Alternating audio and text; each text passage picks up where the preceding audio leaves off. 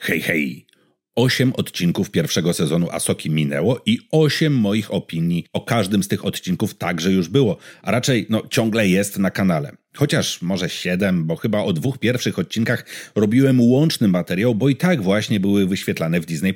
W każdym razie było mi niezmiernie miło oglądać Asokę i nagrywać te filmiki, a zwłaszcza czytać wasze komentarze.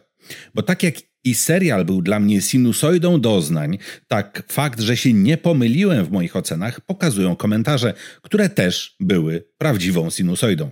Ale po kolei. Ze względu na to, że usilnie pracowaliśmy nad przywróceniem strony osus.pl, to opinia się pojawia dopiero teraz. Aha, no i oczywiście będą spoilery, więc jeśli nie widzieliście jeszcze serialu, no to poczekajcie z oglądaniem mojej recenzji, aż zapoznacie się z właściwym wyjściowym materiałem.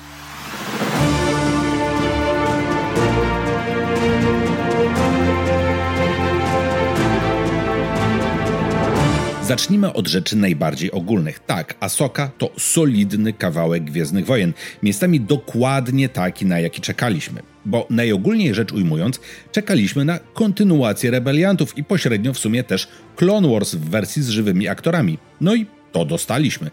Zatem od tych żywych aktorów zacznijmy.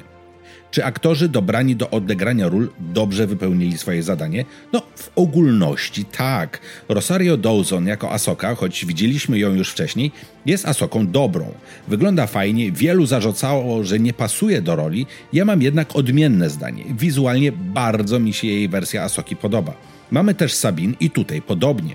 Bardzo bałem się po ogłoszeniu, że to Natasza Liu Bordizzo wcieli się w kolorowłosą Mandaloriankę, bo po obejrzeniu pierwszych zdjęć aktorki, no jakoś mi nie pasowała do roli. Teraz mam zupełnie odmienne zdanie. Fizycznie pasuje i zarówno w hełmie, jak i bez prezentuje się całkiem dobrze. Lars Mikkelsen jak najbardziej fajnie wygląda jako Traun. David Tennant jako głos droida Huyanga jest świetny. No, na marginesie dodam, że wprowadzenie w ogóle tego droida do serialu bardzo mi się podoba. To świetna postać. Z kolei zastrzeżenia mam do roli Emana Esfandiego w roli Ezry. On no, ma przebłyski. Czasem zachowuje się tak, jak pewnie w danej sytuacji zachowałby się Ezra w Rebels, wiecie, ten kreskówkowy. Ale jego wygląd mi po prostu nie pasuje. No nic na to nie poradzę. Nie widzę tam Ezry Bridgera, tylko jakiegoś, nie wiem, Alladyna. Z kolei Mary Elizabeth Winstead, czyli serialowa Hera Syndula, jest boska. Ja wiem, że fani mieli uwagi do koloru jej oczu, mówili, że są dziwne, ale no ja w ogóle tego tak nie odbieram. Postać jest super i aktorka też świetnie dobrana.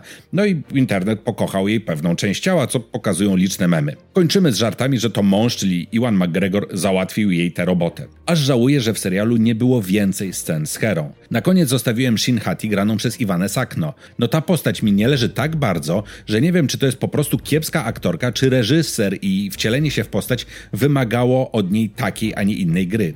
O ile koncept mi się podoba, bo to niby taka mroczna Jedi, która jest szkolona zgodnie z zasadami Starej Republiki, to jej odegranie przez aktorkę mi się zwyczajnie nie podoba. Powiem wprost, Sakno wygląda na ekranie tak, jakby tylko reżyser na nią pokrzykiwał: Bądź bardziej mroczna! Jak małe dziecko, któremu powie się, że ma grać strasznego złodupca przesiąkniętego mrokiem i ono się bardzo stara, no ale mu nie wychodzi, bo jest słodziakiem. No i na koniec oczywiście jeszcze rola Reya Stevensona jako Bailana Skola. No tutaj po prostu mogę się bardzo długo rozpływać w pochwałach i po prostu rozpaczam wewnętrznie nad tym, że już go w kolejnych sezonach Asoki nie zobaczymy, no bo aktor Ray Stevenson zmarł, ale to, co on zrobił z tą postacią, to jest po prostu majstersztyk. I Bylan Skull, pomimo tego, że był takim drugim złym bohaterem tego sezonu, no bo pierwszym to miał być Traun oczywiście, to myślę, że skradł to show i był po prostu rewelacyjny. Skoro pokrótce omówiliśmy aktorów, to teraz przeskoczmy do wizualiów. Nie zauważyłem, a musicie wiedzieć, że jestem raczej czuły i czepliwy, jeśli chodzi o jakieś uchybienia w efektach specjalnych czy w scenach komputerowych, żeby tutaj zdarzały się jakieś błędy. No dobra, pierwsze pojawienie się Anakina w świecie między światami trochę mi nie siadło wizualnie, bo uważam, że odmłodzenie tej postaci w tej scenie no nie poszło dobrze, ale późniejsze pojawienie się Haydena jak najbardziej zrekompensowało mi pierwsze, no nie najlepsze wrażenie. Doskonale wypadła też muzyka. O niej nie mówiłem w omówieniach poszczególnych odcinków, ale zdecydowanie bardzo mi się podoba. Jest taka no, różna od tematów Star Warsowych, jakie znamy, a jednocześnie no, pachnie aż Gwiezdnymi Wojnami. Niektóre sceny odpalone na słuchawkach naprawdę dzięki utworom zyskują. Skoro już przy wizualiach jesteśmy, to trzeba powiedzieć trochę o kostiumach i wnętrzach. Tutaj no, nie mam się do czego przyczepić. No, może na siłę do jednego szczegółu, ale to pominiemy. Kostiumy są bardzo dobre. Szczególne kudosy w stronę designu załogi Chimery. Traun ma pocerowany mundur, ale nadal nieskazitelnie biały. A szturmowcy z powiązanymi wstążkami i posklejanymi złotem zbrojami to naprawdę coś niesamowitego. O tym, że to łatanie złotem to nawiązanie do japońskiej techniki kinsunji, czy tam kinsugi, czyli takiego celebrowania i uwypuklania naprawianych miejsc już mówiłem, ale powtórzę jeszcze raz – to świetny pomysł i doskonale tutaj zagrał. Pomysł na wprowadzenie nowej galaktyki też jest niezły, no bo w lore Star Wars trzeba było wyjaśnić, dlaczego tak świetny dowódca jak Traun nie brał udziału w całej galaktycznej wojnie domowej. Uważam za doskonały pomysł powiązanie tej planety z Purgilami, ten pas asteroid, który okazuje się pasem pozostałości po Pergilach, też jest świetny.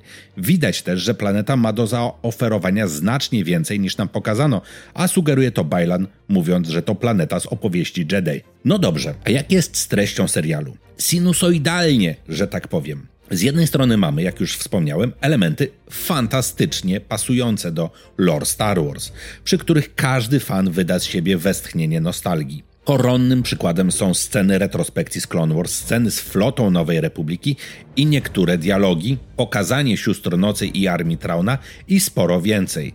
Ale te naprawdę świetne pomysły i perełki gwiezdnowojenne są otoczone sporą ilością dłużyzn, pomysłów bez sensu czy zwyczajnego scenopisarskiego lenistwa. Wymieniłem to w ocenie każdego z odcinków, więc nie chcę się tutaj powtarzać, ale naprawdę dość łatwo to dostrzec. Mówiąc wprost, serial cierpi na przypadłość wielu odcinkowych produkcji Star Wars w ostatnim czasie. Byłby lepszy, gdyby jakieś 40 do 50% treści wywalić. Ja wiem, że zaraz powiecie, no ale przecież trzeba budować relacje z bohaterami, relacje między bohaterami i rozwijać całe uniwersum. No jasne, trzeba, ale nie w sposób nudny. Kiedy przygotowuję ten materiał jest druga połowa października. Od zakończenia emisji serialu minął no, jakiś miesiąc. Kiedy myślę o tym serialu, widzę przed oczami te świetne momenty, ale prawie zupełnie nie wiem na przykład, co działo się w pierwszych czterech odcinkach. Owszem, no, pojedyncze sceny pamiętam, jak walkę z Marokiem, czy wizytę Hery i Asoki w stoczni, ale no, jakoś niewiele więcej. Niestety taka już jest przypadłość Filoniego, że się jego seriale długo rozkręcają. No i teraz muszę powiedzieć wprost, abyście mieli pełen obraz. Pomimo tego całego narzekania. Asoka to dla fana Gwiezdnych Wojen, no a z tej perspektywy go oceniam, serial bardzo dobry. Dostajemy naszych ulubionych bohaterów, trochę nowych, tak, Bailan patrzę na ciebie, i okazuje się, że mamy całą masę świetnego budowania i rozbudowywania lore Star Wars. Serial, mimo bazowania na starych elementach, jest zaskakująco świeży i nie boi się eksperymentować, i to jest wszystko na plus. Czasami te eksperymenty są dość toporne, a całość się dłuży, ale na razie zrzucam to na karp tego, o czym wspomniałem. Filoni się po prostu wolno rozkręca.